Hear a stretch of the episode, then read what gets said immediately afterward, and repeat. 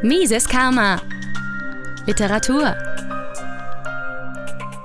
Lügen über den Kapitalismus von Roland Bader aus Das Kapital am Pranger, erschien im Resch Verlag 2005. In Politik und Medien erwecken viele, wenn nicht sogar alle, Prominenzen den Eindruck, als würde eine nationalökonomische Bildung zugleich mit dem Amtseid oder mit der Einladung zur nächsten Talkshow als Begrüßungsgeschenk vom Himmel fallen. Von solchen Zeitgenossen stammt auch der Einwand, die dramatische Verbesserung unseres Lebensstandards entstamme weniger dem vermehrten Kapitaleinsatz, als vielmehr dem Erfindergeist der Ingenieure, Mediziner und Wissenschaftler aller Art. Besonders die Verlängerung der Lebenszeit um 30 Jahre im Verlauf des 20. Jahrhunderts, die um 90 Prozent gesunkene Kindersterblichkeit, das fast Verschwinden schwerer Infektionskrankheiten und Seuchen sei nicht der Kapitalakkumulation und dem Kapitalismus zu verdanken, sondern den genialischen Erfindungen und Entdeckungen von Forschern auf dem Sektor der Medizin, der Biologie, Biochemie und so weiter. Ähnlich, so geht die Kunde, sei das auch bei den Fortschritten der Elektronik, der Telekommunikation und der Klein- und Großtechnik aller Art. Die Wirklichkeit sah und sieht ganz anders aus. Es waren zu allen Zeiten, und so auch heute und in Zukunft, stets mehr Erfindungen in den Köpfen und Schubladen vorhanden, als durch Investitionen in die Alltagsverwendung umgesetzt und eingeführt werden können. Schon die alten Griechen hatten Gerätschaften, die mit Dampf betrieben wurden.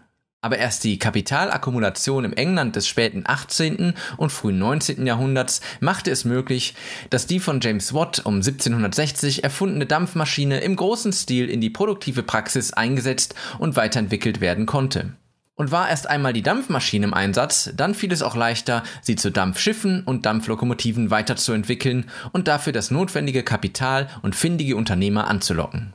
Dass es nach wie vor unterentwickelte Länder zuhauf auf dem Globus gibt, ist ein weltweit schlagender Beweis für die Tatsache, dass Kapital und Kapitalismus der Motor des Fortschritts sind. Die Regierungen und Eliten dieser Länder haben alle technischen und medizinischen Neuerungen und Erfindungen der Industrieländer vor ihren Augen.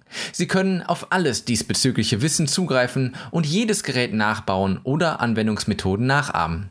Aber in die Tat umsetzen können sie das nicht, weil es ihnen am notwendigen Kapital und meistens auch an Unternehmern und freien Märkten, also an kapitalistischer Ordnung und Freiheit, mangelt. Wissen kann sehr wohl auch dann existieren, wenn das notwendige Kapital zur Umsetzung fehlt, aber damit technologisches Know-how praktische Wirklichkeit werden kann, muss es immer einen Prozess der Kapitalinvestition durchlaufen. Oft muss sogar das Kapital zeitlich vor dem Wissen bereitstehen, nämlich bei allen Arten der Forschung.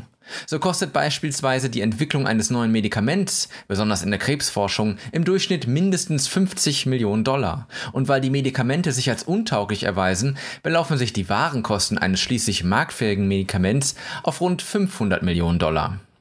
Auch beim gesellschaftlichen Großexperiment auf deutschem Boden, nämlich bei der vormaligen DDR, konnte man das geradezu modelltypisch beobachten. An mangelnden Ingenieurstalenten und an technischem Wissensrückstand lag es gewiss nicht, dass die gut ausgebildeten Technikeliten in 50 Jahren volksdemokratischer Ingenieurskunst nichts anderes hervorgebracht haben als die stinkende Trabi-Schaukel. Sie hätten auch jedes der vielen hundert Automodelle des Westens einfach kaufen und nachkupfern können. Aber ohne Kapital und Kapitalismus ist es eben Essig mit allem Erfinder, Entdecker und Bastelgeist. Dasselbe gilt für das fast einem Labortest entsprechende Experiment Korea. Ein Volk, eine Geschichte, ein geografischer Standort, eine Sprache, eine Kultur. Und dann die Teilung in Nord und Süd. Im Süden Marktwirtschaft, im Norden Sozialismus. Das Ergebnis nach wenigen Jahren? Südkorea eines der reichsten Länder Asiens, Nordkorea eine Armutshölle, in der die Menschen zu Hunderttausenden an Unterernährung sterben. Wer diese einfache Wahrheit einmal begriffen hat, kann nicht mehr verstehen, warum Kapital und Kapitalismus die Feindbilder Nummer eins der Menschheit darstellen. Mises Karma, der freiheitliche Podcast.